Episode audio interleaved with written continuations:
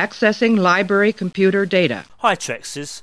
This is just a quick message to say that we had some minor sound difficulties whilst recording this episode over Skype. We hope you enjoy listening. Hello and welcome to another edition of the Engage podcast. I'm Phil. I'm Jamie. I'm Simon. And I'm today- Jake. Oh, damn it.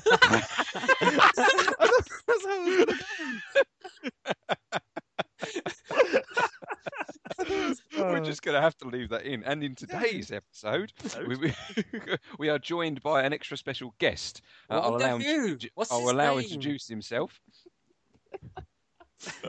Can he? I think. I, I, Can it- I think yeah. Hello, Jake. How are you? Oh, in hysterics, obviously. yeah, like the rest of us. it's nice to have you on. I'm playing as another host of the Engage podcast today. yeah. Oh, indeed. But yes, thank you very much for having me here. I say it's a long time coming. Another one we've been trying to get on for God knows how long. But I say we. Okay. This isn't the first time we've spoken to each other, is it? No, we actually met over at Destination Star Trek Numero Umo 3. Yes. So, who are you, Jake? And uh, what, what, why are you here? Well, Why my don't you fire is- into it, Phil? Who are you? Where you come from? hi, my name is Jake. I come from Cornwall, and I'm an alcoholic. It all started when I was three years old, and I was first introduced to Cornish cider. Um,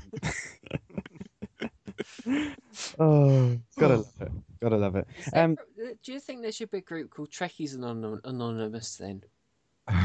I'm sure there probably is somewhere. I I, bet I there first got probably is. addicted to Trek when I was eight years old, and I'm now Uh. Trek clean for the last six months. Then what gives him a clap? well, with how big Star Trek is, it's probably not surprising. There probably is like a Trek's Anonymous, Alcohol Anonymous group somewhere. Yeah, wouldn't I'm sure. surprise me. I'm sure there is. However, I think at this moment in time during the recording, a lot of listeners are thinking, "Who is this random Jake? Who is he?" Because we're just talking. Yeah. So yeah, let, let- let's do it. Let's do professionalism. right, go. Mm. What's that word? I don't know. I, I just made it up. Yeah. Brilliant, brilliant word. Thank you, thank you. I, I think you know it's a mixture of different words that come together to make it seem like it's better than it actually is. Yeah. Mm, I was just thinking that. Right. Oh, brilliant. Anyway, so I am, so I am Jake. Um, I am the person behind the Star Trek Risa website, which is a social media website for those of a Star Trek imposition. Trekkies by the other word. Or, or Trekker. I should point that out as well, Trek by another name. Mm. See, you, you got to be politically correct. So you, know, you can't say trekkers or trekkies. You know, some people get you know a little bit antsy. So you know, I, I go with Star Trek fans, the, or those of a Star Trek imposition. That's a nice way of it, dealing with it, yeah. Yeah. And uh, what's the uh, address for your website if people want to find it? Well, if people do want to find it, it's really easy. It's Star Trek Risa, so um, Star Trek the normal spelling way, Risa R I S A dot com or C O M, however you want to pronounce it. Yeah. Where you Mm. can also see um, our interview as well that you did with us back in October. Yes, indeed, that's on there. Um, that's also on the um, JF Media Studios website as well, um, which is brilliant. We got some, I think that's on there.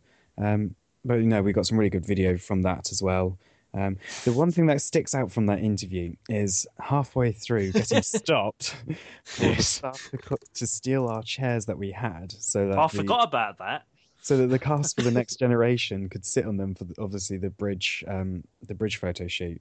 Well, And all was we could, it was, and all we could hear was, "Please, no photos! Please, no photos from the audience."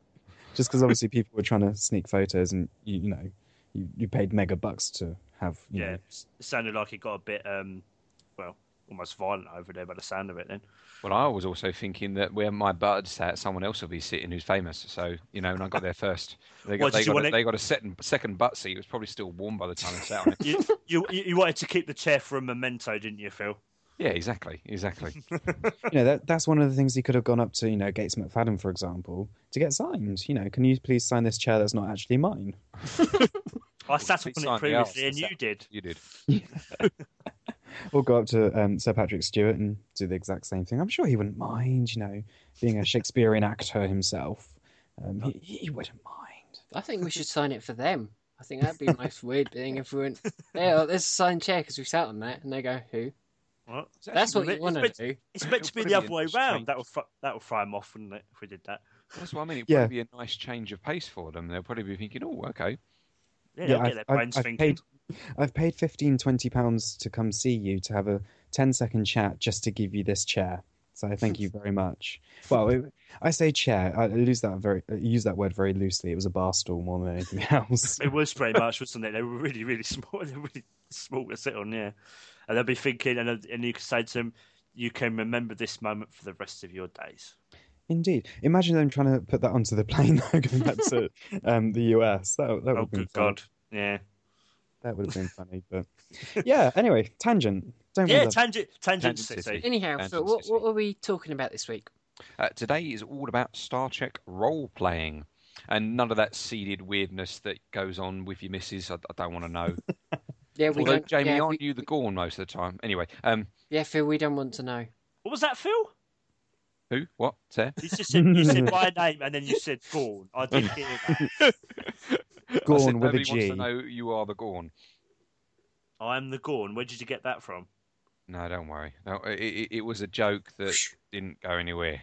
The No, tumbleweed. Over Jamie's head again. But never mind. Yeah, we'll, we better move on from that. Otherwise, it will go seeded. Well, well, we went over that. Good like, attempt, though, about Phil. Good Yep. attempt. Two minutes ago. but yeah, the, Star Trek role playing is various, and there's a lot of things that can be done around Star Trek that can be considered role playing, isn't there? I think. And we're I going to think try and touch on it, aren't we? I think it's quite a, a loose term. It's quite a general one. It's not very spe- a spe- specific term you can like nail down, as you said. So it's quite vast, isn't it? Really. Hmm. Well, it goes it goes everywhere from sort of games to people doing their own little reenactments. Um, you know, if uh, heaven forbid, someone might even want to, if they're big enough Star Trek fans, they might even want to do a dissertation on it and stuff like that. So, Is that referring to me, Phil? Subtly. no, Oh, okay. Uh, Yes. I did do it. Yeah. Oh, it was. Oh, okay, right. but, but, but I, uh, Jake, I did. Um, I did a Star Trek as my dissertation, like gender in Star Trek. So that's Oh just wow. Okay. a bit of an explanation in case you're thinking, what was Phil on about?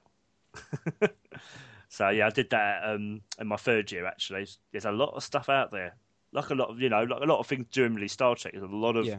commentary on sort of gender in Star Trek. Not surprisingly, just he, he failed Loads. miserably though. That's why he's doing the podcast. yes, I did. I did fail miserably. Thank you, Phil. No, I didn't really. I'm joking. I'm joking. I know you was. I know you you was. really. I know, but um, but, al- but also it's sort of also like you can talk about role playing in terms of fan fiction as well. So you know, a lot of Mm. a lot of fans actually they've written their own stories and they actually do get published, like like Yeah, story volume. People that build sets in their garage Mm. There's that as well. Yeah. randomly. Oh, well, well, do you know of anyone in particular that does that? Sorry. Not off the top of my head, but it does happen. Mm. People with like bridges in their garage and they go in there and film Basement, stuff. It wasn't Well, there. Sorry, go on. Jake.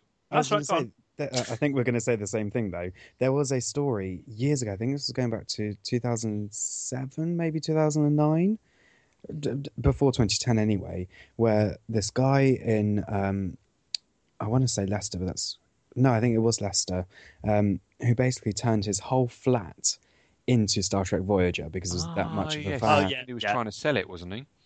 He was, yeah, and you know, it looked amazing. You know, he spent, you know, obviously hundreds and thousands of pounds getting like copies of various different schematics and everything else. Yeah, because you um, wanted to be to be exact, didn't they? Yeah, indeed. Obviously, you're restricted with space and everything, you know. And Yeah. it got very close. You know, the doors looked exactly the same. Um, you know, even the LCARS, the consoles themselves. Um, and unfortunately, um, news has transpired that I, I will leave for uh, the listeners to go out and have a look at on BBC News because that was quite recent. I, I'm sure you guys know what It- I'm on about. It didn't end well, if I remember. I can't remember what exactly happened. Yeah, I can't remember what happened. Did he get sued well. or something? No, it, I, I think so, but did, I know he obviously didn't obviously sell it. I think so. It never Because did. he, he'd be earning money out of their franchise or something. I'm trying to remember how it yeah, all... I, it was something to do with that. I think. I think you're touching along the right lines there, Phil. But I can't Mm. remember exactly what it was. Mm. But I have to, have to look that up maybe. so, but yeah, it's um, and also obviously you get role playing as well. Obviously in terms of Star Trek Online, which Phil and Simon have done quite a lot of. I don't I haven't really played really much of Star Trek Online, so I can't really say much about that. well, on on that note, I mean that's probably one of the best that you can do because at the Yeah. moment, i- if you if you're if you're if you're wanting that, what happens next in Star Trek? So when after after Voyager finished or whatever you want to call it, Mm. if you want that, what happens next? Then Star Trek Online is the best place for you to go. I mean, we're done the Iconians, isn't it? Si at the moment. Um, yeah, Iconians coming in. And I say, moving on that point, I was part of when Star Trek Online started up. I was a member of a fleet, so I I know about role role playing in that in that environment. yeah, And how did how does that go then, Si? Because obviously I, I played it, but I never joined a fleet. I never did that. we had ranks, we had different divisions, we had Mm. we had meetings over um, what was it? Um, Ventrilo. I mean, like like guild meetings. Yeah, it's, uh, So it's we had a almost guild, like yeah. Warcraft then, or something like that. Yeah, and Yeah. it's like, you know, we spoke about things, worked out how things would look, what what you could do, what you could do. I think I was lieutenant commander. I was gonna say, did you have like an admiral and and, and stuff Yeah, like that? Or... Yeah, And rank- Like, everyone system. acted like they were admirals and things. It's kind of Oh, so it was not only in the game, but the whole guild was, there was then a done. there was like so a, literally, there as soon like as a you went online, Yeah, yeah, as soon as you went online, you you flick a switch, and all of a sudden you become that rank. How would you decide which who what rank you would get? Would it be based on previous experience or something? Uh, um, I guess it, you could say it's based on on you know your responsibilities within the fleet, um, you know what what you've done to support the fleet and everything else, and like within you know Starfleet personally, you know, the harder you work, the more you work, the higher up the ranks you go. it's time based thing. When you joined it, you kind of ended up here, and then if someone left, I think they it was like committee decided the like admirals decided. I put that in speech marks decided Who who, should get up? promoted. Yeah, Yeah. So it was, Yeah, all, it was very structured for. Uh, um, let's do something fun. It was very weird. It was just kind of, you're my vice admiral, you're my leader, but you're not actually. You're just some guy from somewhere telling me you're in a higher level of Mm. command than I am, but we're not in a level of command. so Yeah, I'm that's- that's confused. quite a That's, bit- what I don't get. But hey, It's quite a bit of a blurred blurred sort of Yeah. line, isn't Well, it? I can Really? probably answer that for you because I, I mean I've done that through playing things like Warcraft and other online games. You have a Yeah. guild, you get together. Then I mean it's it's not just playing the game. There is that whole sense of. I mean when I used to do it, it was like forty man raids and there was forty people or thirty nine other people playing at the same time. So of course you needed people in charge, and we had people who were in charge of uh, of the off. We had an overall guild leader. We had people who were in charge of the actual raid, and then you had people who were in charge of the classes. So, like class leaders, so I suppose you could have I don't know science leaders and uh, engineering leaders and stuff like that. And you all sort of decided based on time and sort of experience then. Hmm. Exactly. And and Okay. whether you were friends with someone who was in charge. Yeah, well, that- that- that- the case. That that probably yeah, that, that that definitely is a factor, and it usually does a, yeah work. So yeah, I think big we- role, I think. I think what you could use as like an analogy is almost like a business.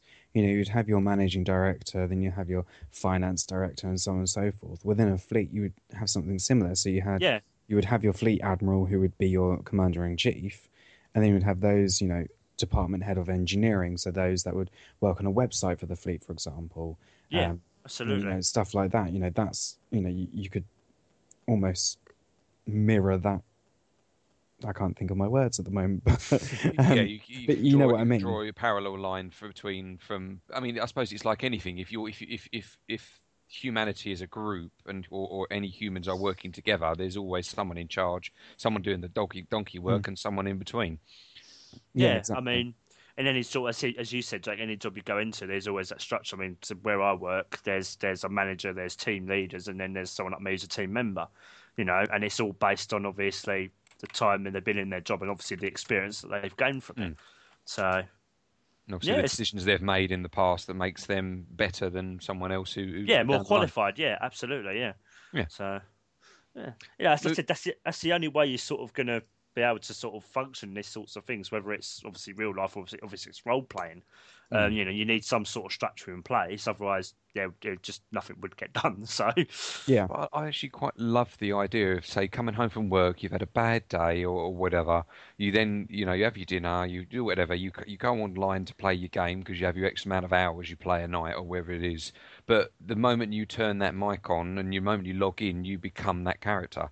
It doesn't matter how how your day's been, what's happened. You become your character's name, and you are officer this, and you're in charge of X, Y, Z. I, I think that's a brilliant idea. Yeah, I, I found my old um like logo thing, like avatar from my uh, fleet days, and it's uh, Lieutenant Commander Thomas Cordell, Third Officer Exploration and Stellar Cartography, um, cartography, Cartography. Alpha Squadron, USS San Francisco. So yeah, that sort of explains Perfect. it all. Yeah, I think I think my one was um, when I used to play Star Trek Online, which was like eons ago now. I think my, I think I was I can't remember if I was I think I was Lieutenant Commander. I think, But, and Jamie, was, that, um, that's my fleet one. I know you have one in Star Trek Online as its own, and its Yeah. own, but that was internal within the fleet. That was my my Oh, that was rank. yours. That Oh, was my career. It wasn't what you were given by the game. It was actually Yeah. a oh, guild thing. pardon. My so mistake. that's what I was in in Hmm. that fleet. And I say it's like you look at the roster and you, I'm in there. I'm in. As I say, talking about it, I've dug up my old um my old fleet stuff, and you kind of look at it and go, "How on earth did that work?" So we had admin, combat division, trade and commerce, training, and recruitment, patrol division, exploration, medical, intelligence, and dip- diplomatic. Oh, bloody! How many people were there in this guild? Um, Fleet. quite a few people from America and U- UK, Europe, scattered all over. we're the- talking from 20, both the world. 30, 40, 100. Let's talk What's- about forty odd people. I Yeah, I was going to say, what's Quite the a few sort of, people. in, like, in in on Star Trek Online, like, obviously in the fleets, what's sort of the minimum and maximum number you can have? I or is couldn't not tell you. really- I have. I haven't been in a fleet prob- since there probably isn't, Jamie. There probably isn't a maximum. Because you think about it, if you got if you got if you're a big fleet and you have got maximum friends playing together, you can't be oh we can't you can't join our friendship group because we, we're we're Yeah, probably, it's probably it's, it's probably unlimited then, isn't it? But it actually harkens back actually what what we've just been saying about it. I'm, I never joined a fleet uh, personally, but when I did start playing the game, I did consider it at a certain point. But I thought, well, no, I've just gotten into this game, and it'll just be it was just been too much for my brain to comprehend. So I um. I didn't in the end, but uh, you know this. This is actually talking about this like role playing. It's actually made me sort of want to go back to Star Trek Online. Well, I, di- now. I, I didn't think of it like that actually. So whoever, whoever brought out the OS online was brilliant. I don't know who it was now actually. Was it Jake or? Um, Nothing much. I don't know. You'll take credit remember. for it though. Don't Yeah, worry. I'll take credit. I'll take credit. I But did I think- mention it. We'll all take credit that way. Just that way, no, yeah, that way, we'll, you know, there's no tension. Yeah, but the thing, the thing with Star Trek roleplay in particular is it's not a new paradigm at all. It's it's something that's been around for absolute ages. Yeah, I Um, mean, mm. I- I'm going to sneeze in a minute, so one second. you're gonna, you're gonna Warning!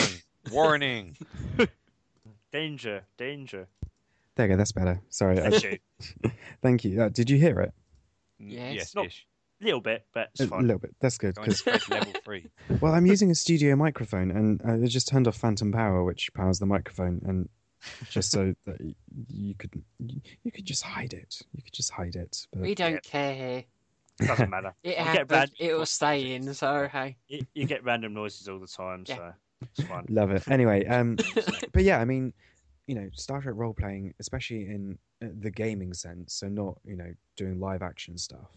Um, you know, we all, I- I'm sure you guys have been within the classic um, game of Elite Force One. I've played I it. Jamie's played you- it. Phil yeah. hasn't. But I was yes, thinking more Bridge Commander, but yeah. Well, I'll lead on to Bridge Commander at, at a later point, but l- let me start off with Elite Force. Elite Force around about um, 2001, 2002 was a very popular game um, up until I would say 2009 when Oh wow, that community really diminished.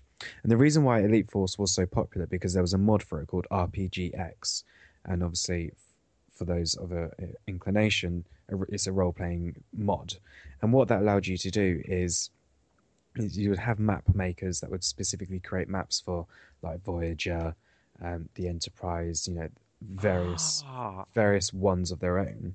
And then what you could do is log onto a central server um, where you know you that did have a limit because obviously it's older technology, um, Yeah. but you could log on to to a server and run your own role play of what that may be and have almost like your own episode Oh wow. and then within that you would then have you know your own roles you know uh, you can be a security officer you choose your name your rank is going to be lieutenant for example um, and then you have your captain that would lead the role play um, and through the different things you know would have little emotions that you can do. It's like sitting down pressing a console and everything um, and then as part of like the functionality within the game you're able to set like red alert eject the warp core you know do a scan communicate you know make different sounds um you know it, it's still it, it, it was a fantastic engine and unfortunately the community has has died off a little bit but there are still groups um role-playing groups out there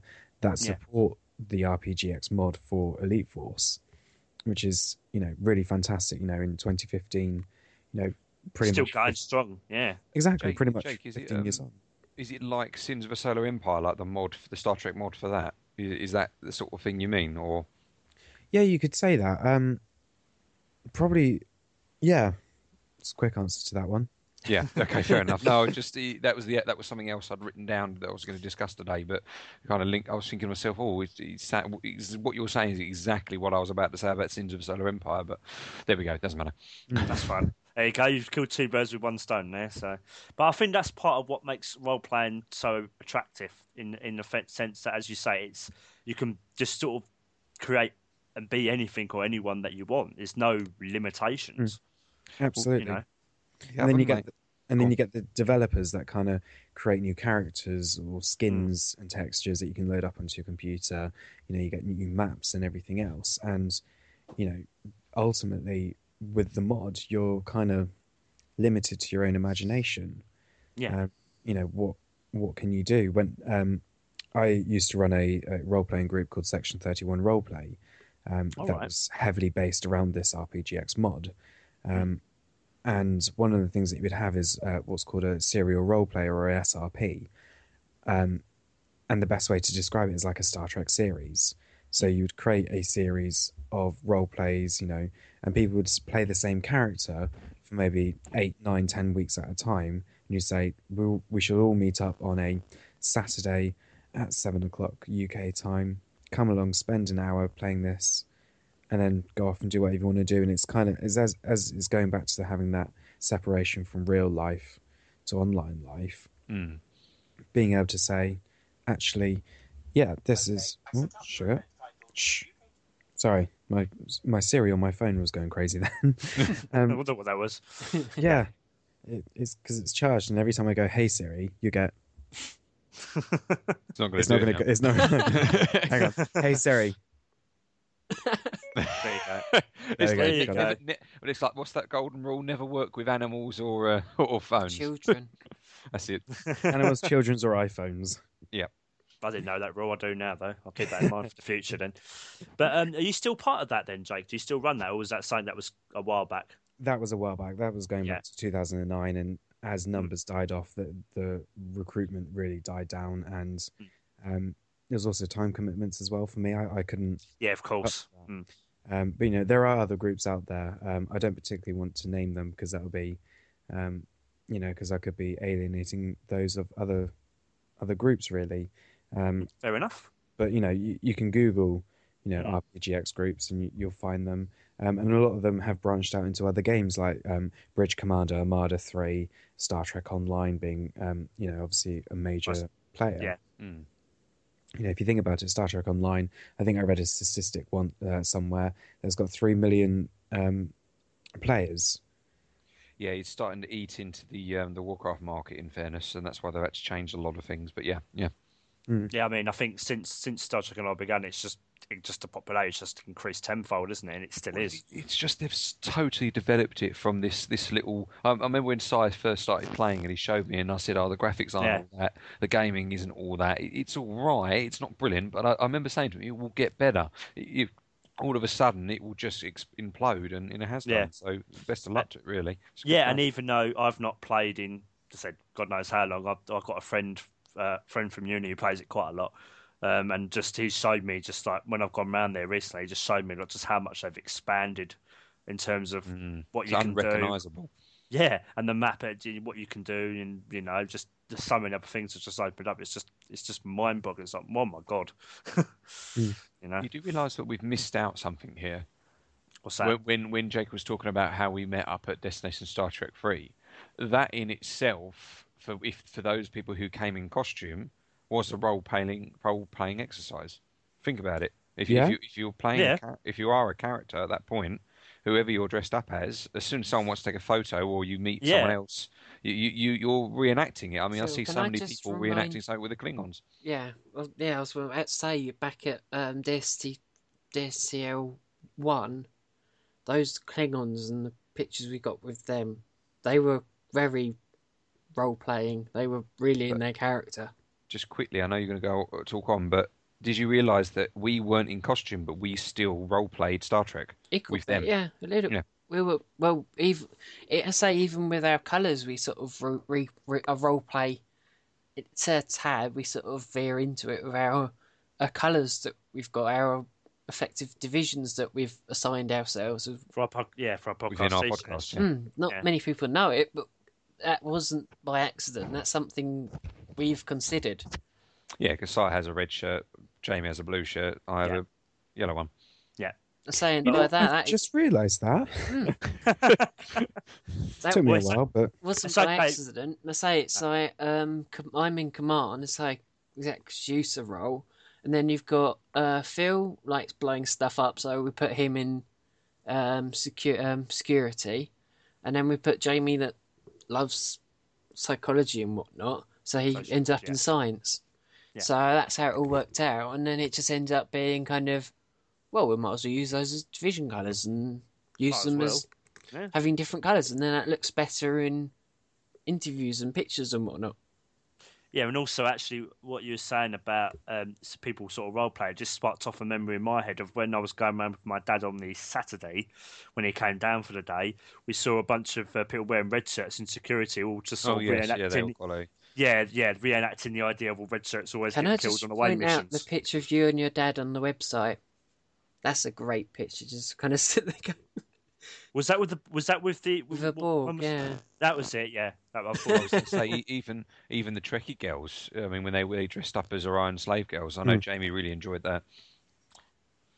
Yes, I think we all probably did. We, I'm, s- I'm sure we probably all did, Phil. I'm a married man. Don't, don't talk about that. You want to bring it up, Phil? We Did haven't got expect- pictures with it- them like that. Uh, yeah, we haven't. I haven't got pictures with them. That's on our our current Oh, website enough. page. Uh, Fair enough. You you with both your arms around You them. You know. walked give that one, yeah. my friend. I did. Happens all the time, Jake. You- You'll get used to it, you know. oh, it's brilliant. So, so what other what other examples have you thought of, Jake, out of interest? Well, I mean, um, you briefly touched on Bridge Commander. That in itself, just playing the game through the single player, um, you know, missions, that itself is a role play. Yeah. if you think about it. But then take role play in a broader text. Any game that you play, Grand Theft Auto, Sims 4, for example, um, World of Warcraft, um, um, Call Heroes of of Duty, that was the one. You know, yeah, so on and so forth. You're playing a character immediately. You're in a role play. Yeah. You, you, Yeah. you may not you may not think of it like that.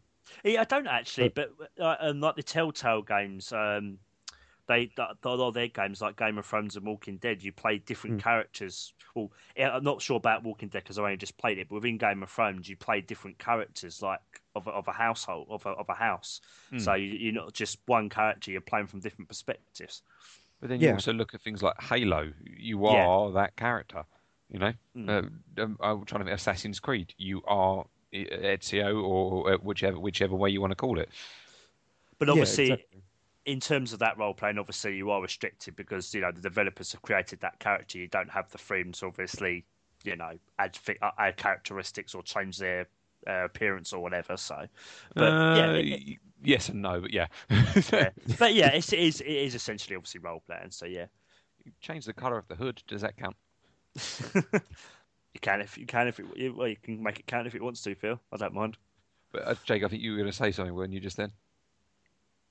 Um, I I was going to say, you know, you're restricted to the technology at the time of the game. You know, if you Mm, think yeah. about it, you know, a game that's released in 2015 is going to have much more customization and availability for changing the color of the eyes, the eyebrow shape, and so on and so forth, than to those of the original Sims, for example, or you know, Yeah. the original Halo, the original Call of Duty, um, Yeah. you, you know, the original Star Trek game, and so on and so forth. Because you're going back to sort of the nineties there, aren't you? In terms of game, of terms of games like at, at its basic, uh, uh, at its beginnings, isn't it? Yeah, exactly. Relied more upon the user's imagination more than the software of the game, though. Yeah. Actually, that's a point. So, what was that game that you spent half an hour trying to build the character, and there was so many options that we actually got to a point where it, it was OTT. I can't remember what it was. I came around yours. Was it Sims Middle Earth or Uh, Middle I Earth, did um, own Sims. Medieval. I have tried to play Sims Medieval, if that's what you're referring to. yeah? It took Um, a best yeah. part of half an hour to actually create the character. What that long? Blimey. Well, it felt like that anyway. it probably was, to be fair. I, I don't know. It could, could, it might be that one. I don't know. I, But actually, Jake brings up a very good point. I think every game, in that sense, if you're looking at that broadly, is a role play. Yeah. It's, I said it's a very broad concept. It's it's not defined to specific things. It's can be think- pretty much just thinking, this is something that just popped in my head now. What about reading books? Is that in its sense role play by imagining what the character's doing, or is that not Yeah. quite? well. I- Actually, go on, sorry, Mm. go on, Jake. it, it, it's a very interesting subject because I think when you're reading a book, I personally I wouldn't say that's role playing. I would say that's just reading for pleasure, because you know you you're just it's like you, could argue reading a newspaper is that role playing, reading the news is that role playing, No, watching yeah. TV is is that role playing. In, in if you put it in that context, then I would disagree. However, you do get those that do role play via text um, and you know you get play by email role plays for example and there's quite a lot of um, fleets and, and groups out there that do that. Um, you know and you know that's where you know you create your biography of your character and that's where you can go into real depth about them and use Yeah. you know your big fancy words like professionalism and paradigm and imposition. Um, I I mean, I think what what you're saying about going back to what you're saying about the whole sort of, but when you read books, I mean, maybe not so much the reader itself, but the writer is because they've got to inhabit the mind of the character Yeah. they're creating, and then and think, you know, what is this person going to look like? What's their personality going to be? So, in terms of a writing process for like books or whatever sort of form of of, of a media form you you know you, you Yeah. you're producing, I think yeah, you know, they are they are role playing in a So in a sense. In in a sense, then books are not a role play, and a role play can only be if it's your own, not your own imagination, but you being able to change things the way you are, rather than a book being told what to do. You Mm. can't tunnel vision it. No. It Yeah, needs that freedom. It needs that freedom of I'm going to do this because that's what my character's going to do. But then again, if you if you think about it, I mean, like surely, like if you're if you're talking about books, but say uh, uh, books are made into TV or, or film form, then in your own head, don't you have an idea of what the character would be like going from book to TV form? But it, it, is not you role playing that character. It's you listening and read and imagining what that character's doing. So in the book, it says Mm. the character draws his sword and, and, and attacks the dragon. You're imagining the player draw the sword and attack the dragon. You're not actually the player uh, drawing your sword. You haven't got any attacking the dragon. con- you haven't got any control of times did I changing it. Yeah, that? How many times did I say draw sword attack dragon? try and say it really. Try and say it three times quickly, Phil. draw sword attack dragon. Draw sword attack dragon. Draw sword attack dragon. Uh, dragon. Yeah, But yeah. that does raise a really interesting point because when you do, you know, let's take the Harry Potter series for example. Yeah. You know, being being a diverse podcast. Yes. we are. Um, like to be. You know, if you think about it, you know, J.K. Rowling, you know, created those characters, then, and then it was, yeah, that's going to be made into a film.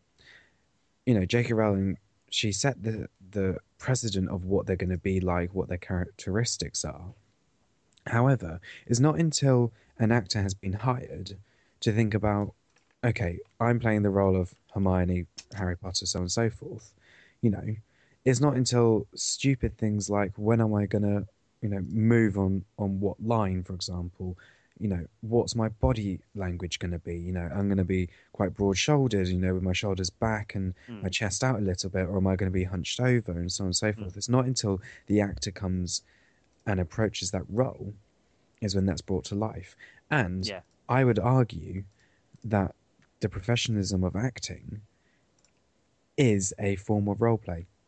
Yes. Yeah, I would no, agree with that. Yeah, I would fully agree with you. Fully agree and with you. and I, I'm not restricting acting into the film and, and TV sense. I mean acting in general, whether it be a commercial, on stage in the theatre, west end, so on and so forth. Yeah, because but- actually, I've had a bit of experience. Actually, thanks to Oh, Simon. here we go. actually, Jamie the actor. Jamie the actor.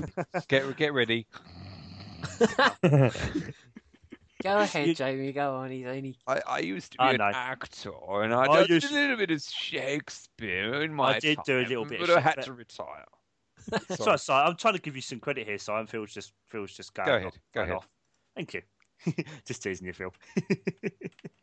um, I've lost I've lost my train of thought now. oh, that was it. Yeah, that was it. Um, typical actor. Yeah, that's true. Um, yeah, I was saying I've done a bit of acting myself, and you know, thanks to Simon and his um, well, and his mum and dad actually getting me into doing a bit of acting. Um, you have to, yeah, because I played a I played a character um, in one of the Shakespeare plays called The Merry Wives of Windsor, which is a comedy, and I, the character I played is a complete and utter idiot, which is like me in real life a lot anyway. So he wasn't Um. Wondering whether you'll point that out or not. Yeah, yeah, I, yeah, yeah. you wait. Primed and ready to have that insult there. Yeah, yeah. Um, but uh, you know, Well, they. I had no. to think.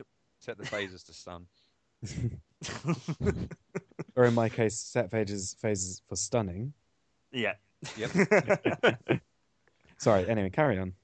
Yeah, um, and I was just thinking actually, Jay, you could do, you know, like in Voyager when when um, those aliens are inhabiting the crew's minds, and then I think it's Mm. Tuvok uses that wide dispersal beam and stuns all the crew on the bridge. You could have something like that. You always bring that up.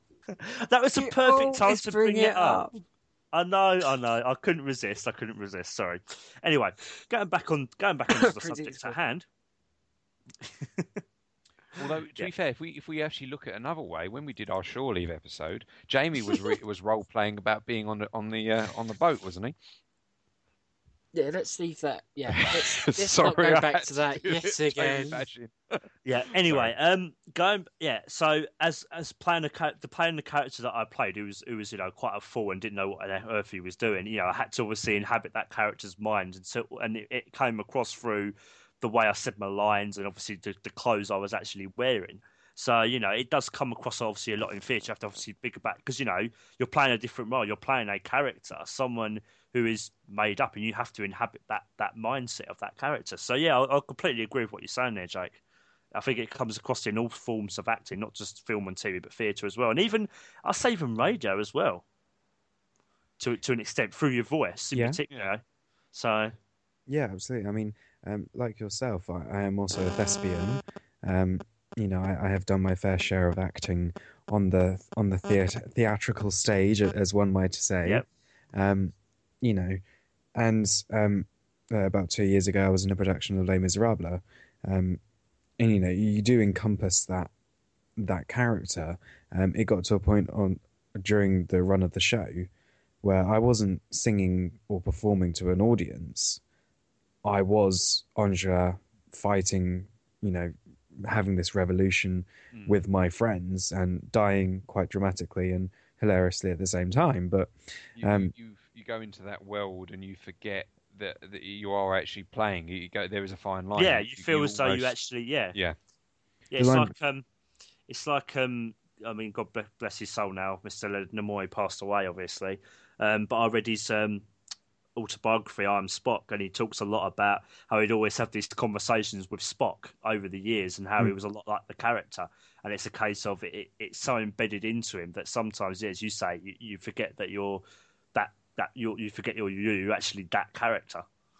and then that kind of um, that kind of sense of you know what what's you know between reality and what's role play happens when you are playing online or, or in a game or you know or whatever that sense does really happen because you you really get into the character you're thinking what am i going to say next what's going to happen next you know what's going to be the plot twist you know not necessarily thinking in the sense of like a director's hat you know you know in the sense of I really want to know what's going to happen next. It's almost you get empathy for yourself and for your other friends who are also playing at the same time. Mm. It's a very also- weird feeling.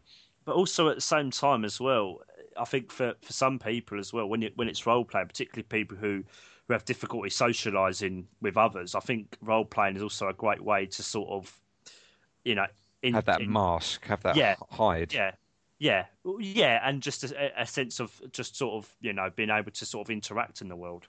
So Well, Oh, I mean, I love that. I love that point you made, Jake, because I've just, I'm literally just sitting thinking about the times I used to play Warcraft, and I used to be, I used not only used to be a raid leader, but I used to be, used to be a main tank, and I used to remember sitting there thinking to myself, one of my best friends is one of the top DPS, um, damage uh, per second, um, and he would always overrag me, and I, was, I would used to sit there thinking, right, I'm going to make sure I get the aggro. Because I don't want him to die, and I was thinking I don't want him to die, and then I was thinking to myself, "Hang on, it's only a game. If he dies, it doesn't matter." But you do get in that mindset. yeah, absolutely. You encompass everything. Yeah. But no, I think that's a really good point. A really good point. And I suppose that's the sense of what makes role playing actually what we want to do because we all like to look to aspire. We all like to look to move on, and Oh we yeah, kind of do that yeah. through through what we And- do, which is probably why, and- as humans, we do it.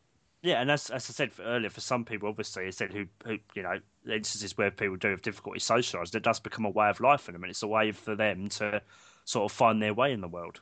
So that's not, it's not a bad thing at all, you know, in a certain sense. You can also have that continuation of that community. So, like Yeah. um, you was like Jake As you was saying say, before, yeah.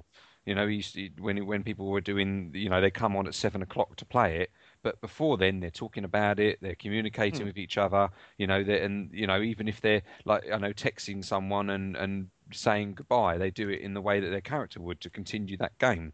If it Yeah, would, ab- Yeah. yeah. Could I Absolutely. bring? Oh, sorry, Jamie. Finish, and I'll bring my point up.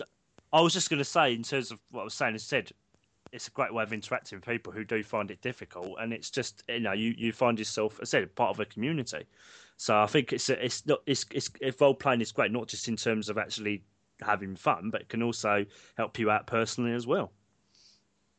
I was just going to say that if you think of them literally about role playing, you could, in some forms, even say that we are the initiators for, and even Jake and all the other podcasts available are um, like the founders of communities. So we are the role players of creating communities. For role playing, yeah, I'll get yeah, yeah, I would agree no, with that. agree so, with yeah, that. Yeah, yeah. I wouldn't say I'm a particular role good role model, but I say but founder of a community from you know the role of forming community around our podcast and you know a Risa and all that sort of thing Absolutely, and and that's the thing, you know. One of the main things that why um, Risa was created, in the fact there's a lot of people there who, you know, when they go on Facebook, that that's the very fine line of, you know, is that can I can I share something with my friends, and and now they're going to judge me because of my fandom of Star Trek or or whatever that may be, Mm. and for me, you know uh, as I explained in a previous podcast with you guys, you know, Risa, before it started, I did a really hard mission in um, in Star Trek Online. I was really pr- proud to finally do it because I spent weeks trying to do it and I couldn't do it. And it wasn't until it wasn't until I thought, well, hang on, is there actually a place for Star Trek fans to go to actually share their knowledge without having that prejudgment there of, oh, you like Star Trek, what's wrong with you? Type type thing. Yeah. Because because unfortunately, in this modern age, there's a stigma attached to everything that we do and anything that we do. Absolutely, uh, yeah. And you know, which which luckily is, is slowly going with the rise of the geek culture, which which, which we we've I think we touched on when we did the interview anyway. But yeah, Carol. Mm, yeah, absolutely. And so, you know, this is the reason why Risa was created in the fact that, yeah, yes, it's a social media website. I, I proudly put that on every bit of literature that I have, you know, promoting it. Yes, it's a social media website. But why should you join Risa instead of, you know, being on Facebook or Twitter or Instagram or Tumblr or, you know, so on and so forth? The reason why you go to Risa is because it's for Star Trek people. You're not going to get any other community that if you say I've had a really bad day, it. Let's say for example DST3. I didn't know anyone there. I met you guys. You know, there's that instant connection. I went to first contact day. I'm in contact with the organizers there, the people that I met there, and so many other people, and it feels like a very close family because of one fundamental thing, and that fundamental thing is the love of Star Trek. Yeah, because actually that's just brought uh, it back to me, Jake. I think I think um, we, we, we generally we, we had a good chat, didn't we? I think I was going around with my dad. I think it Mm. was near where the the autographs one. We, I think we must have been Yeah. chatting for a good half hour, forty five minutes, just Yeah, about absolutely. about you know what we did and about Star Trek. You know, and that's what you do at, at conventions like that, or whether it's Star Trek or something else. You know, you all have one thing in common: you love that thing, whatever it is. So you instantly have a have a connection with that person. Have you have you noticed that when you have that uh, connection and you go to these these conventions, that everybody is in that mindset. Everybody can then be themselves. There's no there's no veil that you're in front of No, you go out. You go out go, you go out to yeah. go out for a drink There or go out with no. with people Mm. who you don't know. You have everyone has that mask that they, they put on themselves until Yeah. you know they have that personal connection. And for me, the whole barrier was gone down because everybody around me was a Star Trek fan. Everybody Yeah. around me was what I call geeking off, and everyone around me was enjoying themselves. Yeah, you know? and you, you have those perfect. also.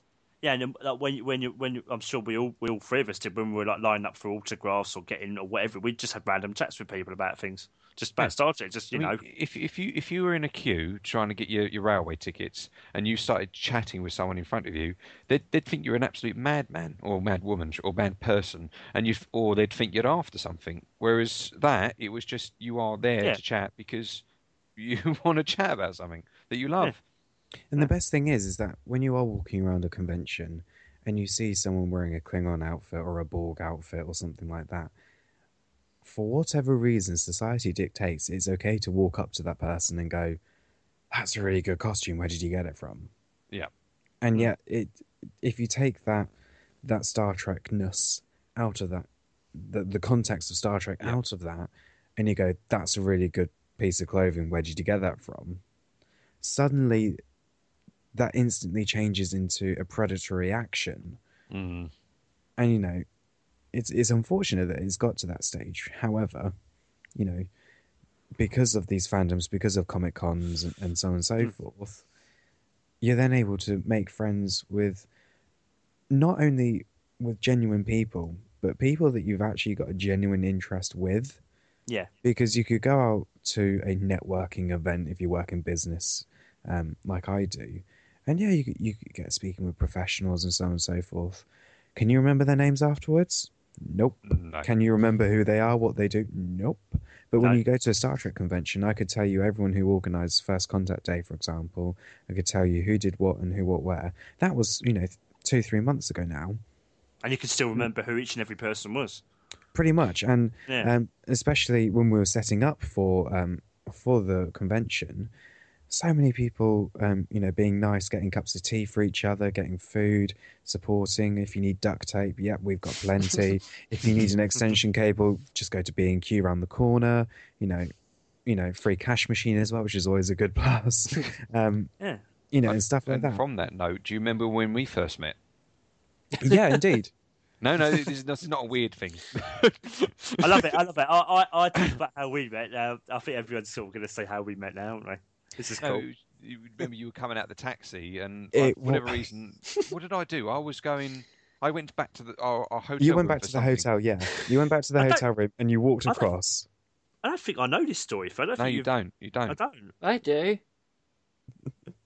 Go on, Jay. You tell it. Well, I I'm was. I was on my way down to the um to the um ah, convention centre. Star Trek That that'll do. That'll do. Um, I got out of the taxi, and good old Simon was there walking across. Phil. And Phil, sorry, I get my names mixed up. You're all the same. I'm I'm Simon. Should we just do the intros again? Yeah. Just, Yeah. just... so go. Hello and welcome to another edition of the Engaged podcast. I'm Phil. I'm, I'm Jamie. Simon. See, that's what happens. That's what happens all the time. Every time, every time. Oh, well, I did just say my name quickly, and so I just tagged on at the end. So technically, we're just about. I think I got it right. Anyway, so yeah, so Phil, um, so Phil was walking across across the car park. I got out of the taxi, and I go, "Excuse me, mate," in, in a classic Essex accent, even though I'm not nowhere near from Essex.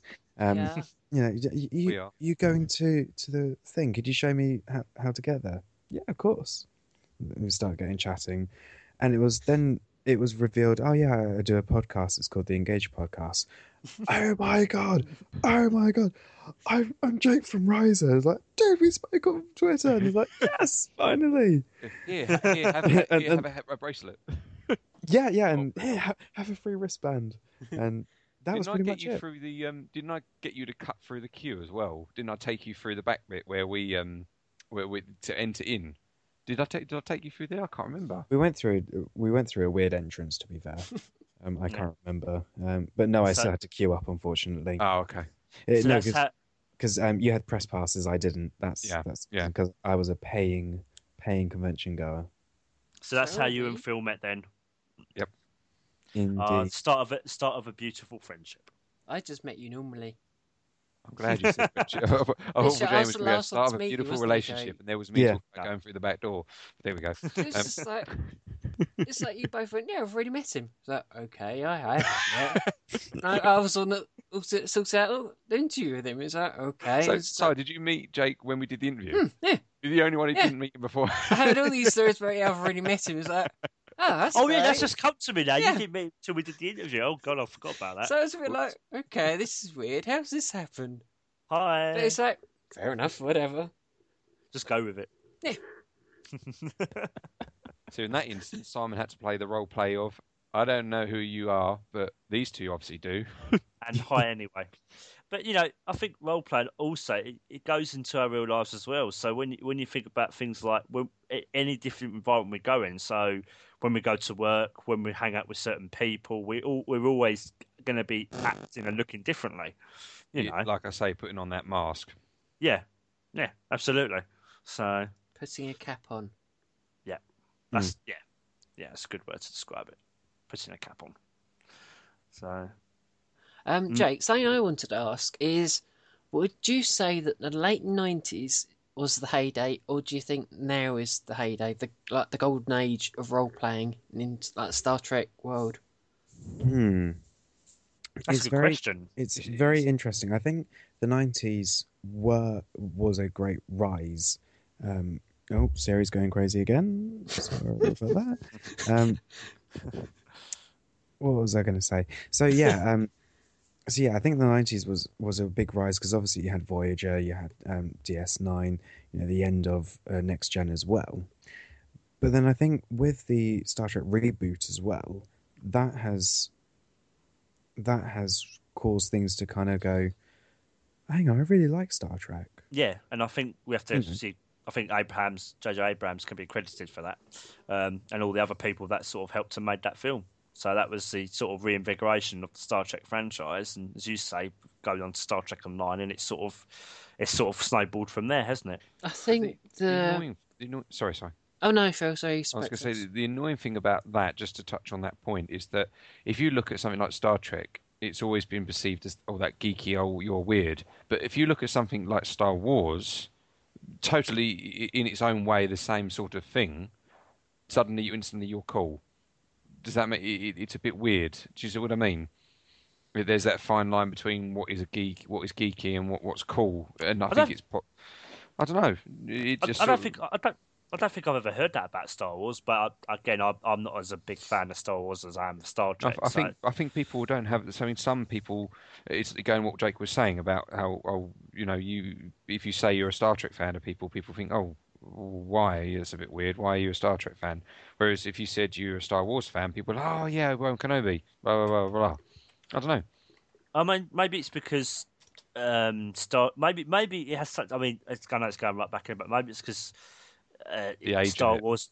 Well, yeah, not, maybe not so much that. Maybe because Star Wars was more mainstream in its time in terms of the films, whereas where Star Trek started, it was very much. It, it actually didn't become really popular until it was re-syndicated on the networks. you know, it didn't become suddenly popular in 1966. It wasn't until it was re-syndicated into the early 70s that it really, really grew to what we know it is today. So I maybe that th- has something to do with it. Yeah, I also think you know with the fact that Star Trek, the, the people who don't have um, a Star Trek um, background or, or knowledge, they're they're very ignorant to you know Mm. what's actually happened. A lot of them think of "Beam Me Up, Scotty" and you know Oh, yeah. Star Trekking across the universe. You The know, most and- common and- phrases that we know of, yeah. yeah, exactly. You know, you, they don't think of you know the actual political impact that Star Trek had. You know, when it first started up in the '60s, they don't think of you know how it then took 20 years for a new series to come along. You know, in 1987, um, and everything else. You know that that um, iconic. You know, having the first interracial kiss on TV and, and so on and so forth. Yeah. Yep. You know, th- th- they're ignorant to the fact of of that, and it's not a case of you know some people are, are Star Trek fans because they love the technology. Some people are Star Trek fans because they love the characters. Some people are Star Trek, and you know, there's so many things about it that you can love and and enjoy. Mm. But fundamentally, at the end of the day, what Star Trek has done is help shape a future where it's it's kind it, it kind of gives us something to aspire to. You know, like the fact that there's no money within Star Trek because Yeah.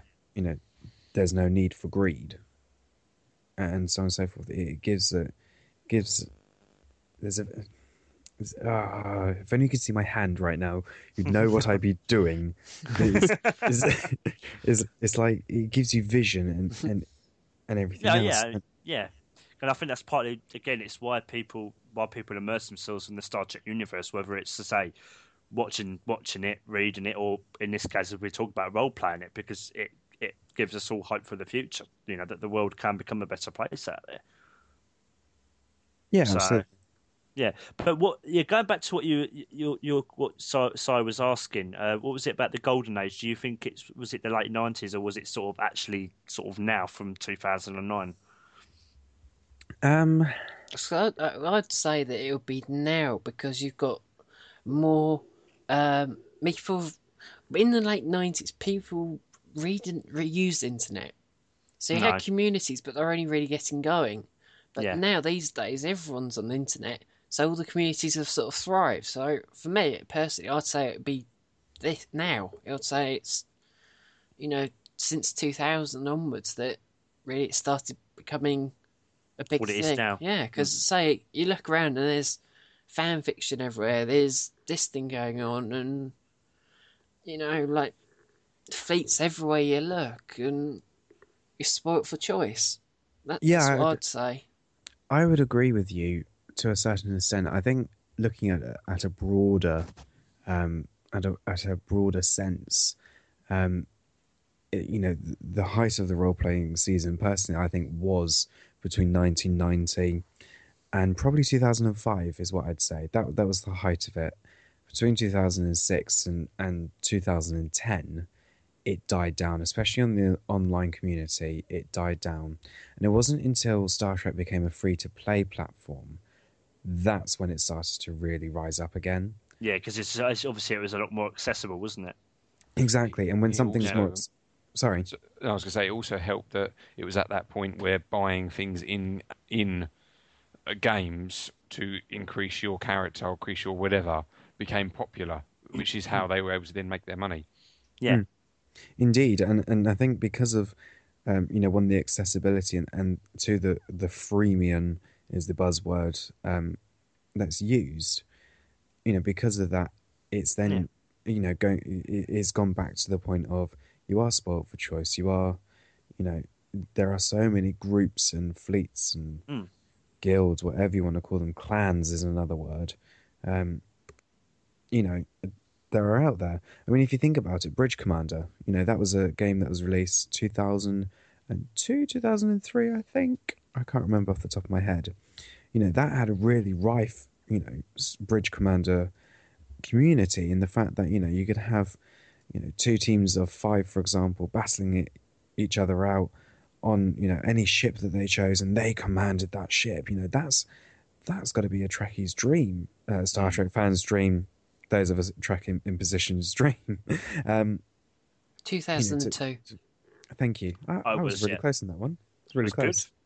Thank you. Um, but yeah, you know that that's that's you know everyone wants to be a captain. You know, pretty much. I Mm. love that game. I really do love that game. I've played that. And Mm. and you introduced me to it, didn't you? So I got, I really got. I mean, I haven't played it much, but I got quite, quite into it as well when you were showing me it, wasn't you? Who was it? Who, which of you was it who crashed into an asteroid? I can't remember who it was. Was it you, Phil? Uh, it was me because I couldn't. I, I I failed on the first mission because I couldn't. I didn't know. No, no, no, no, no. I didn't have enough power for my tractor beam. Oh, on One of the first oh, missions. bless you. Ah. and and normally, Jake, that would be something I would do. Um, I don't think you got to that That's point, brilliant. Jamie, but yeah, I look forward Yeah. to you crashing into an asteroid and going, oh crap, I didn't mean for that. Yeah, I probably would. But what you said about accessibility again? I know I've said it, uh, said it before, but I think Abrams sort of did that with um, Star Trek as well, the, the the first movie back in two thousand nine, because it wasn't, it, you know, it was it was quite action based as well. That I think it made it a lot more accessible to to to a wider audience. I mean, I know like some some people that I've known from my uni days and all sorts of people, you know, they never even watched any Star Trek before yet. They really enjoyed the movie you know, and it's it's sort of you know, and it's got quite a few new people into Star Trek that had never previously, you know, they might have heard of it, but they never even considered watching it. Yeah, uh, I would say so. I think you know, for me, the 2009 film that was almost like a gateway. I yeah, think it- absolutely, yeah, it, it wasn't until actually, you know, the the Into Darkness film that came out in 2012, that was the film I think that really got people going. This is actually a little bit more like Trek. This is more, Mm. more of what I know, and you know, the thing is, you you always hear, you know, the Abram verse versus the canon verse. You know, Yeah. you know whose is better, whose is what. that that's a completely different discussion that that's Oh, yes. been had many times, and, and I'm not going to weigh on on that discussion. However, Mm. what I do want to say on, on that particular matter is that what you're trying to do is you're trying to please those who grew up with the original series animated, Voyager, you know, so on and so forth. But then Mm. you know that that if you, if you think about it, you know this is something that Larry Nemecek um, said at one of his talks, is that Star Trek at the end of the day, to to us, you know, it, it's a TV program. It's a it's it's almost a lifestyle in one sense, but to others, it's a business. It, it it's it's a money making machine. yeah, Yeah. And if you think about it, if you've got, let's say, 5 million Star Trek fans, I know that's not correct, but I'm going to use this as an example. that's if fine. you've got if you've got 5 million Star Trek fans that you're going to say I'm going to make a movie for those 5 million, I'm going to charge you 20 pounds per ticket to, to go see it. I, I know it's not the true cost, but for example's sake, Yeah. you know, that that's that's, you know, 20 whatever the math is, I don't know, you know, that that's a certain amount of money. But you're only targeting those that grew up with Star Trek, those who know know the Roddenberry vision and everything else. Mm. However, if you're then able to go, okay, I'm going to take that Roddenberry vision, I'm just going to mold it slightly, like a little bit of Play-Doh, just going to add some stuff, change things, make things a little bit more defined, get a little bit more up to date. What you're then doing is opening up that 5 million pool of Star Trek fans to then an 18 billion people around the world Mm. who can get an opportunity to see that. Still charge twenty pounds per ticket. You know, fr- from a business sense, what Yeah. what, what would you Perfect, yeah. choose? Exactly, and I think that's that's what it's done is in the fact that Star Trek, Yeah. because of the movies, people have then gone. So that's what it's like. Well, what was it like originally? And that's when you get your next generation yeah, Fans, Voyagers and, And and I think- else. I think Abrams, you know, I think Abrams said that was a difficult balance act, and I mean, at least for me, I think he achieved that. And this is coming from a director who had, when he was making films, had never, I don't think he had hardly watched any Star Trek at all, or you know, and he, you know, he, he just.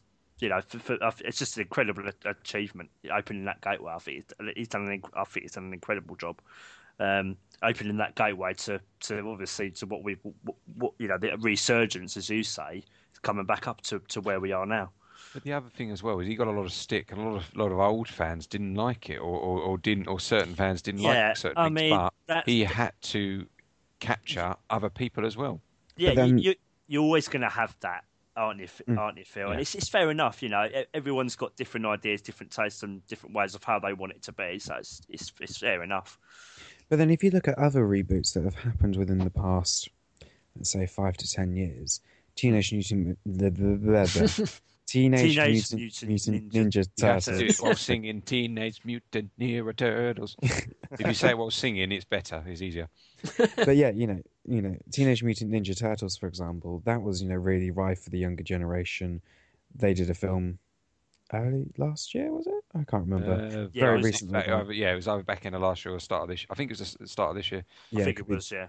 Yeah, you know that got a lot of stick saying it wasn't as good as the original. Of course, it's not going to be good as the original, um, and everything else. And you know the other reboots that are happening, like the Power Rangers reboot that's going to be happening for 2016, Yeah, Um, yeah. Oh, and everything else. It's Mm. it's oh yes, oh yes, Yeah. it is. Um, But Uh, yeah, I think what you're actually saying about reboots, I, I, I agree with you because obviously they, they rebooted the, the, the Spider-Man franchise, um, Yeah. and there was initial a lot of there was initial of oh my god, I can't believe they're doing this. It's going to be terrible, and I must admit I had the same thoughts in my head. I was I was prejudiced against it, but to my mind, it's not. It wasn't as good as the original, but I was really impressed with how they did it, and I thought it was. I think they did a reasonably good job with it. exactly, and You know. you know, I'm, going to make one more point and then realize how much of a tangent we've come off on. Um, you know, it's the same within the the the thespian community. Yes, I have to bring that in there again. Um, You know, you get those of the movie musical type things. You know, let's take for example um, the Les Mis movie that came out in the early part of last year, year before last year. Um, you know, with Hugh Jackman, Anne Hathaway, Helen Bottom, uh, Helen, Bon, Helen bon, Bon- Bonner Carter. Bonner that's the Carter. One. Yeah. You know, Sacha Baron Cohen and so on and so forth. You know, if you think about it, as a movie, and just a movie, by God, is it spectacular? Oh, absolutely. I saw it with my dad. It was. I couldn't believe Hugh Jackman could sing either. I was astonished. And Auto Anyway. tune, Jamie. Don't worry, carry on. No, but anyway, um, but yeah, you know, as a movie, fantastic. As a musical, by God, I could have cried and would have demanded for a refund, um, because the the music, the the the musical performances of that was not great, and that's that's the same with Star Trek. If you think about it, the if you look at if you look at Star Trek as an action movie, put it on the same level as like the Avengers films, Jack Ryan secret recruit, you know, films, you know, so on and so forth. It's a really good. It's a really good cinematic piece of work. Yeah, if you, yeah, I see what you're trying to say. Sorry, Carl. Yeah, and and what I was going to lead on to say is when you put that Star Trek context into it, I can see why people say, and and, and I agree in, to a certain extent. You know, it's not really Star Trek, Mm. but that's because you've got a prejudice and a ignorance to that. yeah, yeah. I think. Uh, yeah, I think, and I think that, um, as you say, it, it's all coming from sort of you know. So like when people sort of do role play, they do dress up. You know, they, you know, like. Or if you're just a Star Trek fan, you know, you get people saying, "Oh, so, I'm going to a Star Trek event." Oh, so you're going to dress up then? You know, it's it's as you say that initial assumption that's made about whatever it is you're into, and you know, Well, you can you can you can look at that from lots of things. I mean, for those who are ignorant to say Game of Thrones, which is very very popular at the moment, and a lot of people who might not understand it will go, "Oh, so you're into tits and swords, or tits and beheadings, and that's it." You know, mm. there, there there could be that stigma with anything. Well, to be fair, Phil, that's in terms of what what's included in terms of stuff like that in Game of Thrones, it's pretty accurate actually. To a certain- I mean, Yeah, but- there, but- there is a lot yeah. more to it, obviously, but yeah. Phil, to answer that point, because I am one of those, I I do say that, but I am interested in learning the specifics about it. So yeah, you do. You kind of ride on what the what is commonly known about it. But I'm going to because you don't have, but no, you only do that because you don't know anything more. Yeah. So what what in a roundabout way, although we say these people are ignorant, they are, but in their own way, they're trying to fit in with you. So, for example, You, go up to someone, um, you go up to to someone, they a say conversation with you. exactly. That's exactly what I'm trying to say. Let's say, for example, I don't know, you're at a wedding and you're on a table with uh, four or five different other people, and you you don't know who they are. You're a bit sort of, and then all of a sudden something comes up, and you say you're a Star Trek fan because someone says something, and then everyone goes, "Oh, uh, beam me up, Scotty." Because they think it's the right thing to say, you get embarrassed because you think, "Oh, that's crap. Oh, I'm just getting to get made fun of again." But they're only doing it because they're extending that conversation to not make things awkward. If that makes any sense. Yeah, and it's sort of it's sort of in in their he- in their mind, it's sort of what they what they know of the, of that subject. They Yeah. have no idea what, what it is, so they're just they're grasping. They're not being in. they- Yeah, exactly. In fairness, they're the, they're the person on the outside looking in. They're doing Yeah. everything they can to try and be back inside. But yeah, that's that's my look at it. I have no idea how we got here. No, I don't either. I It got. don't either. I, I think we got from sort of his role playing big eh, back in the nineties, and now and it's sort of gone on to however we got here. Uh, But in answer to that to that question about twenty minutes ago, I, I I can't answer it because um, I, I, I just can't answer it. I think it's safe to say, uh, you know, role playing is big then, and it's big now. Is that the like, the answer? we fair. got? I'd I- say I- that. I- Yeah. Well, But I- yeah. I, Yeah. would say that role playing, not just Star Trek, is in everyday society, happening every minute and every hour of the day. Because Yeah. at the moment we are kind of role playing in we are doing a podcast. So there's certain things that we do and there's certain stipulations that make it fun and what we do that we enjoy ourselves. There's certain things we don't say, swearing for one matter. Mm. There's certain Yeah. things we always say, making fun of Jamie. You know, it, it- it's making part, fun of you, Phil. It's Well, part of that whole role playing. It, it brings that whole great Shakespeare saying, "All the world's a stage."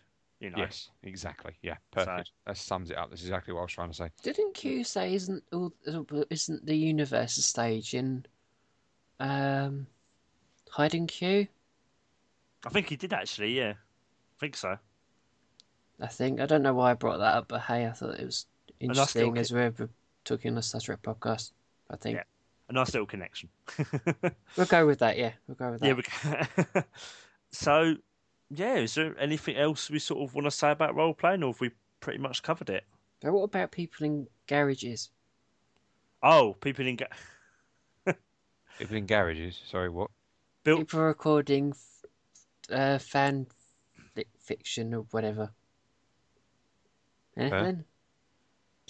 Yeah, because um, You've lost me here. Like building bridges in their Oh, gardens, I see. garages Um, and stuff. Up to them. I suppose that's a kind of role play. Well, they act as captain and have use CGI and whatnot. I don't know. I think I think that's going back to the whole um, acting side of things and, and Actors. yes, and, and, and thespians. I think that I think it's the idea of you know Is it Having- going back to being kids then? I think- reckon I reckon there's that element to it, and I also reckon it's the fact that you know everyone wants to be a captain. Yeah, I mean, have you? Um, it's also as you say with these fan things, you've also got Star Trek Continues as well, which they've which they've been which they've been doing. Have you have you watched any of them by the way, Jake? Um, I've watched the first two. I haven't watched the third one. Um, I, I've never been a fan of the original series. Oh, okay, yeah, It it it it took me. I have to really concentrate on it, and you know, for what they're doing, they are doing a like for like update of it, which is great. You know, Mm. you know, well done to them. However, me personally, it's not something that I would look to do Mm. or look to get involved with because I don't really need to, there you go. or I don't really have the inclination to do so. That. Or want to do so. Because you don't have to. It's, and again, that's part of that's the heart of role playing. If you don't want to do something, you ain't going to do it. There Yeah. you go. So- Exactly. I mean, that sums it up quite nicely. it does, doesn't it? Really, I think it does. Yeah. So long, long story short, long story short, I think we've discovered that life is a role play in a certain sense. When you look at it on Star Trek, there's certain things within role play that are there for fun and there for enjoyment, and it's almost a point of I don't care because that's what I want to do. Yeah, and it, it. can also it can also, as I said, as a person, personally, it can also help you as well. It's a it's a way of finding your way in the world. You know, if you have difficulty interacting with people or socialising with people, so and you know it happens in, in all walks of life in all sorts of different environments. So Yeah, like games and and well, so a sense sometimes book acting. Yeah, so you know, well. yeah, I think we've got quite a broad broad perspective and we've examined it quite well, and I've I've discovered sort of realised things that you know. I think you sort of maybe conscious, you know, you, you sort of know, but you don't consciously acknowledge until you sort of talk about it like we have just now. Yeah, exactly. again, it's another one of our episodes where you go, yeah, that's a nice, easy topic. Oh my god, there's so much to do with it. Mm. Yeah. We've done Now- a number of them, haven't we? We have done a number of them, yeah, and there'll probably be many more to come. Well, exactly, exactly. So, in in a sense, then, Jake. So, just just in for you to plug Risa again, uh, if you can let our listeners know um, websites and what your sort of next what's your what's your next project? What are you doing at the moment? What's your next sort of main thing? Is there any any changes to Risa? Any little any little snippets we can hear of? Well, that sounds like it's, Get ready to be here for half an hour. absolutely, guys. um, okay, so let's do the easy bit. The website. It's Star Trek Risa, R I S A. I can't even say it right now. um, R I S A dot com. Um, it's free to sign up as well, um, which is fantastic. Things that are happening at the moment. Well, kind of one of the major things that is happening is we're changing the group structure of Risa in the fact that Risa has been quite a success for me. I'm quite proud of what I've done with it, where I am with it, and the momentum that's behind it, and the people that use it. And I've always had this vision of working in an office and having multiple websites under the different fandoms. And and so that's something that will, that I'm starting to to do. So um, you would have seen announcements about the formation of the Risa Group. Yeah. Yep, already Yep. retweeted. Fantastic. Um, that's going to be the umbrella umbrella group for a series of different social media websites, but for specific fan groups. And so, at the moment, one of the major projects that we're working on is a is a Star Wars website. So Ooh, okay. um, that's going to be called Echo Base. Um, that name was not. Ch- oh, Siri's going crazy again. Shh. I heard him that. Heard him that. He's going. You should not be revealing this. Third, third time's the charm. yes, indeed. Um, what was I saying? So yes, that's going to be called Echo Base, and that was a name that the community came up with, not myself. Um, so that's something that we're working on. Um, Is that reference to the base in on Hoth in the second fi- um, film five? that it is. That it is. Um, so that's something that we're working on to get up and running. That's going to be released and open to the public for 2016. Um, the reason being for that is we're going to have a centralized member base. Is probably the best way to describe it. So, what you'll have is with any website within the group that you're going to sign up to, you're not going to have an Echo Base account. You're not going to have a Risa account. What you're going to have is is a Risa group account. It's probably not going to be the name for it, but for the sake of example, you'll, you'll have a centralized account. And what you'll then be able to do is log into the Risa website. And if you want to start posting on there about Star Trek, you can do so and create your own little profile on that.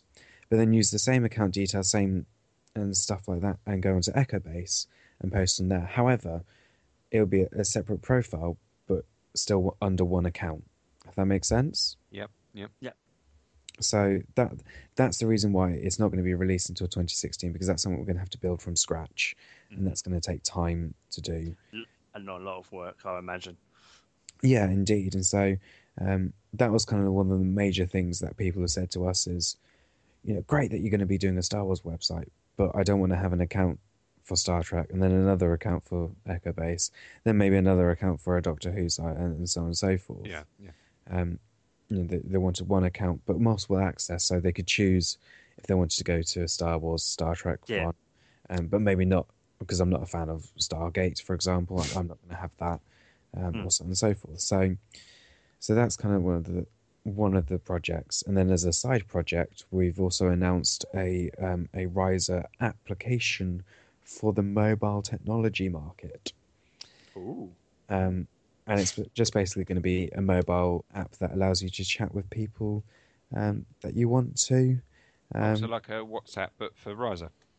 pretty much it. Yeah, it is going to be a separate separate platform from the Risa website, purely for the fact if we did link it, there would be a few privacy issues, and the fact that you could be getting messages from here, right, left, everywhere. Uh, yeah, okay, And- Which you don't want. Exactly, exactly. So um, we're in the final stages for the iOS version. Um, an Android version will be made um, available soon. I don't have any dates on the release on that one um, at this Mm. moment in time, but you know when I do, it shall be announced. Yeah, I'm actually just thinking as you're as you're talking about like this mobile phone app, I think someone probably thinking, oh, okay, and I'm just thinking, oh, that sounds absolutely amazing. Where this sort of thing is probably very commonly done a lot of the time. I'm guessing. I, I, I, don't really know. To be fair, it's just something. Mm. It's just something else to add to the arsenal that we can do, Yeah, which is great. yes. it sounds like you've said got quite a lot, quite a lot of exciting things going on, which is really good. Yeah, absolutely, and and you know, for us, we we've got a few competitions lined up. So as uh, you guys are aware, we do a lot of competitions Yeah. throughout the year. Um, you know, we recently finished one uh, with Garrett Wang, um, who who I adore. is is probably the best way to say it. Um, you know, he's been absolutely fantastic. He supports the site and what we do and everything. Um, there is more news to come about more competitions. Um, can I say what they are? If you no. want to. If, If yeah, you want go to, for it. yeah, we, we, we're always we're always happy for a first reveal. Um, unfortunately, I can't at this moment in time. Um, Who, who could Why ask and then say that? no? it, it, it's a way to draw us in, Phil. That's what you do when you market something like that. Yeah, true. what I what what I will say is that we're not going to run a competition for a while, purely for the fact that we need to kind of catch up on the Garrett Wang one. Mm. That's quite hard to say, um, and that we're we're building up for a mega one. Really, just kind of get prizing prizes put together. Um, there's going to be a competition linked with the First Contact Day um, event that's happening in 2016. Um, we are working very closely with the guys there um, to really get the event, you know, m- pushed out to as many people as we can. Um, as people, uh, as I so much enjoyed it last year, I want to share it with other people. Yeah. And seriously, you guys, you need to drop everything to go for Yeah, we're 2016. gonna come. Good. We're gonna come. We're so it's unfortunate we weren't able to go this year, but Yeah, we definitely we're, do. we're, try- do we're trying to want make come. an effort to come next year because we've, we've wanted to come. Mm, Well, absolutely.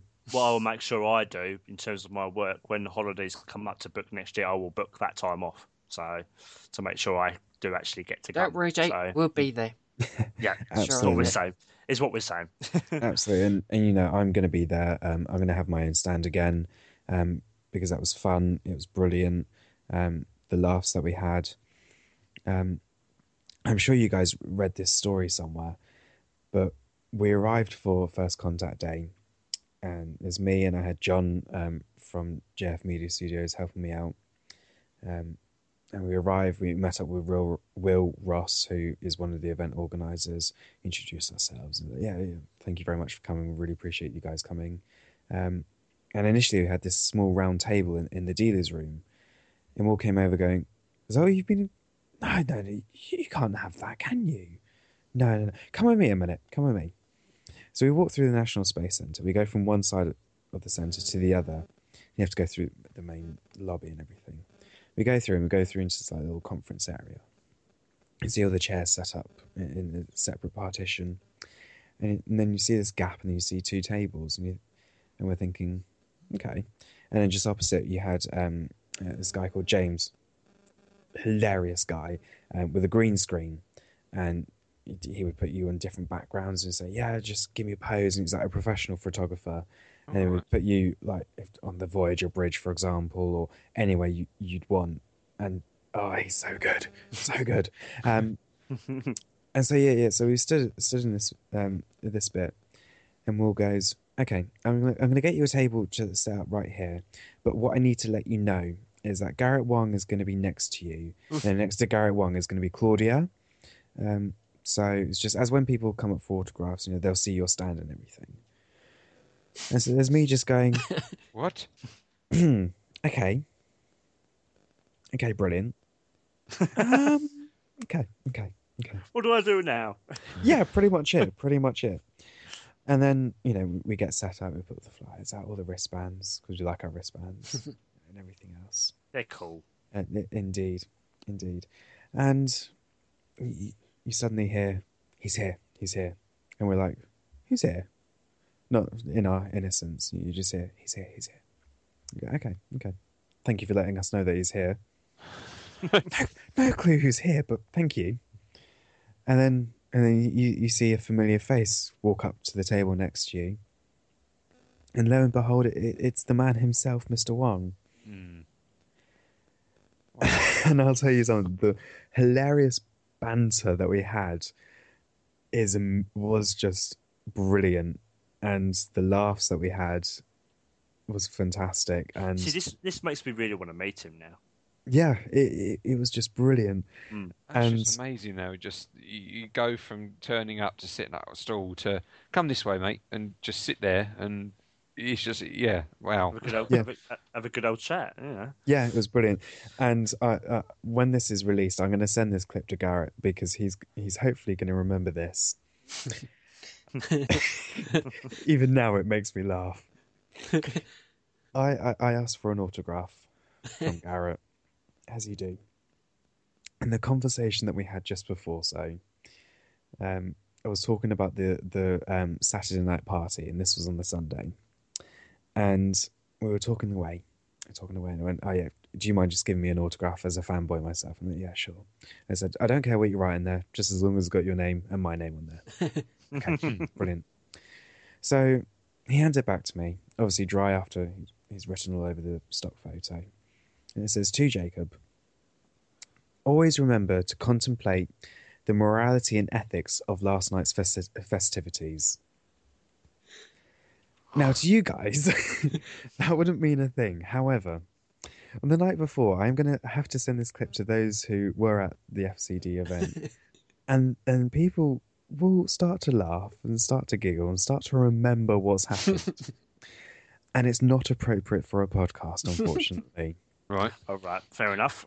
so, but it's just, and for the rest of the of the convention, anyone that mentioned ethics, morals, immediately burst into laughter, Hmm. and it's just, and and um, Garrett did his talk on the Sunday afternoon, and I wanted to ask him a question. I took the microphone from uh, David at the time. No, Chad. Sorry, I do apologise. And I stood there ready to go, and, and Garrett's like, "Yeah, yeah, next question, please." And I raised my hand with the microphone and goes, "Oh, Jacob. Hmm. Next question." just straight away. It's just straight away, and, and then he goes, "Okay, brilliant. Okay, um, has it got something to do morals or ethics at all?"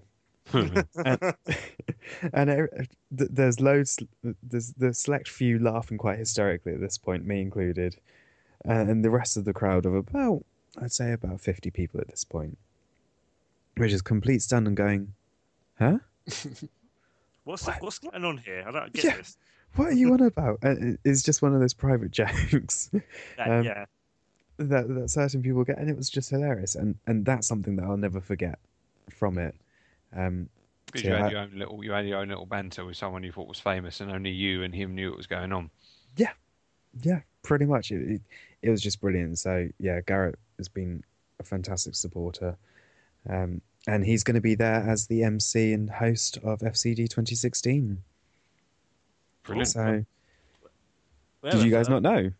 No, we didn't know. I didn't know. I don't know No, about. no, we did. We did know because of um, the interview we did last week, uh, a couple of days ago, with um, Oh yes, of course. Clive. Yeah, sorry. It, it- yeah, Clive. yeah. Sorry, it's come back to me now. yeah. Long, long day, long day. Long day indeed, long day. Um, but yeah, I, I know of some of the other guests that are going to be announced. Um, I clearly, suppose you. I suppose you can't tell us that either. no, I can't. No, Fair enough. Fair enough. Fair enough. Unfortunately, not. Um, I don't want to know anyway. It'd be a nice but surprise. why don't you so- remind us who is going? There, that's something. Uh, well, Wait Garrett Wang, put him on the spot. Sorry. Yeah, Garrett Wang obviously is going. Um, you've also got the um, as the man himself, Doctor Trek. He will be going. and Um, GJ. Um, no, JG. GJ. Uh, no, J.G. Hertzler. that's it. Thank you. Get there in the end. Almost, Yeah, almost Phil. Maybe next time. Never mind. Well, there's eight more. I'm sure you can tell us one of them. I can't. I literally can't. Ah, I, my hands are tied. nice My try though, Phil. tied. what about off air? Off air, I can't even say off air. I am literally bound by confidentiality And Um, force fields. Fair enough. and, and force Yeah. fields and and, and, yeah. and a phaser pointing at you, Phil, saying if you ask again, it's gonna I'm gonna stun you. Fair enough. But no, I do know. I do know this week there's going to be a new announcement for um for a guest. oh, so we do. There is something then. Yeah, yeah there's something in the pipeline, and also um ticket details are going to be released this week as well. I'll have to have a look at that. Yeah, indeed. So- So, So Yeah. I think yeah. So it seems like you've got oh, lots of exciting things to come and going. Uh, coming going on. So that's yeah, really really absolutely. good. Absolutely, it it's definitely fun. It's going to be great. Um, you know, we're always looking for people to help out um, with what we're doing and help Mm. support uh, everything. Um, you know, we are a community at the end of the day. Yeah, Um, absolutely. And so, you know, we'd love to make money off it and turn it Mm. into a full time job, but unfortunately, things They- can't go that way.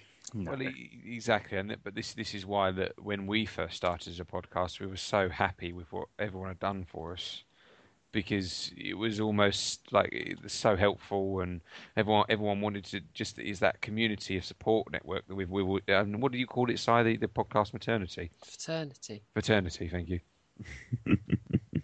Yeah, Absolutely. which I, which I think is which just I said perfectly just sums it up really. I think, doesn't it? Yeah. I thought so. Yeah. No, it was beau- it was beautiful. It was beautiful. You should write a po- you should write a poem, si. Uh, no. so in, in, um, uh, in which case, then, uh, what would, oh, I think we've done quite well for this episode. Um, Yeah. But yeah, but please, if you if you haven't done so, check out Risa. It's it, yeah, just what they're doing is brilliant. If the, what- the whole direction they're going is perfect as well. So you just yeah, uh, check it out, guys. If you you put it this way, you're not one of you're not a fan of the Engaged podcast unless you have a look at it now. if you're driving, and uh, maybe not, but be careful. Stay safe.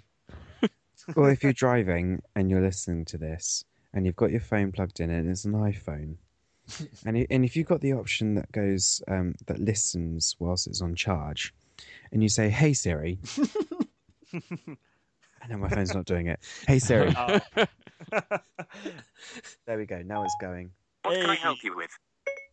ooh. I don't know Siri. What can you help me with? Don't worry about it. Okay, oh, that's brilliant. I wasn't, but okay. Thanks, Siri. Don't you love technology? oh, absolutely. I wonder. I can hang on. I, I can make it say something. I'm gonna make it say something. One second. You guys talk a minute, and, and I'll make it make it say something. This is going to be the longest ending ever, isn't it? I think. It's So a long far. ending. Yeah, I think so. Oh, it's gonna be worth it. It's gonna be worth it. I bet it is. I'm, I'm, I've no doubt of that. the longest in, in in recorded history. in Right, you podcast ready? History. Yep. Right, you ready? What is the best podcast ever? Why, of course, it's the Engage podcast. Woohoo! Told you. Yay! That, that's that is that is the excitement that it gets. Woohoo. Brilliant. I, I could say it, say other things, but um,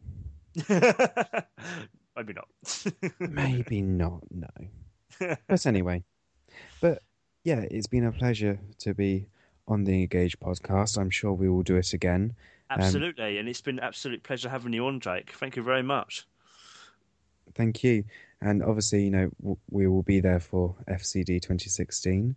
Um, if there's an earlier convention within the UK that is of the Star Trek impositions, I'm sure we will arrange to meet up again at that point. Absolutely, Without and you know, hmm? what's that, Phil? I said without a doubt. Oh, right. Sorry, I didn't hear you there. Oh, brilliant! Oh, I just had an idea. Anyway, sorry. This is what hap- This is what happens when I work on Risa. Is oh, we could do this. Let's do it quickly, because otherwise I'll forget, and then, and then I'll do it, and then it's like, oh, Yeah, that actually- better. Si- size like that, uh, at, at just at any point in the, I think you said this to me, haven't you, Just I an have idea will just suddenly. book. Yeah, you I have write book. stuff down like that because that happens. And you go, oh, oh, could remember that. I could remember that. You write it down, then it won't, don't, won't go anywhere. Yeah, but um, we we hope you've enjoyed listening to this episode, um, and that you've, you know, because we've certainly, enjoy- I I have to say, we think we've all enjoyed ourselves, and we've, you know, it's been lovely catching up with you, Jake, and um, And Siri. And And. Siri. Hi, Siri. Hi Siri. No, it's not going to do it. No, No, it's not gonna do it. it. He's had enough Uh, of the limelight. But as as always, I've been Phil. I've been Jamie. I've been Simon. Oh, And- now I can do my bit. Yay. Yeah. and and and I used to be Jake, but I, I wasn't allowed You're- to be. and- So you're you're now someone else. yeah, I'm now Simon. So thank you very much for listening to the Engage podcast. You guys have been brilliant. Have a great night, and if you're driving home, stay safe. Yes. Make good choices. and we will see you soon. Bye. Bye. Bye. Bye.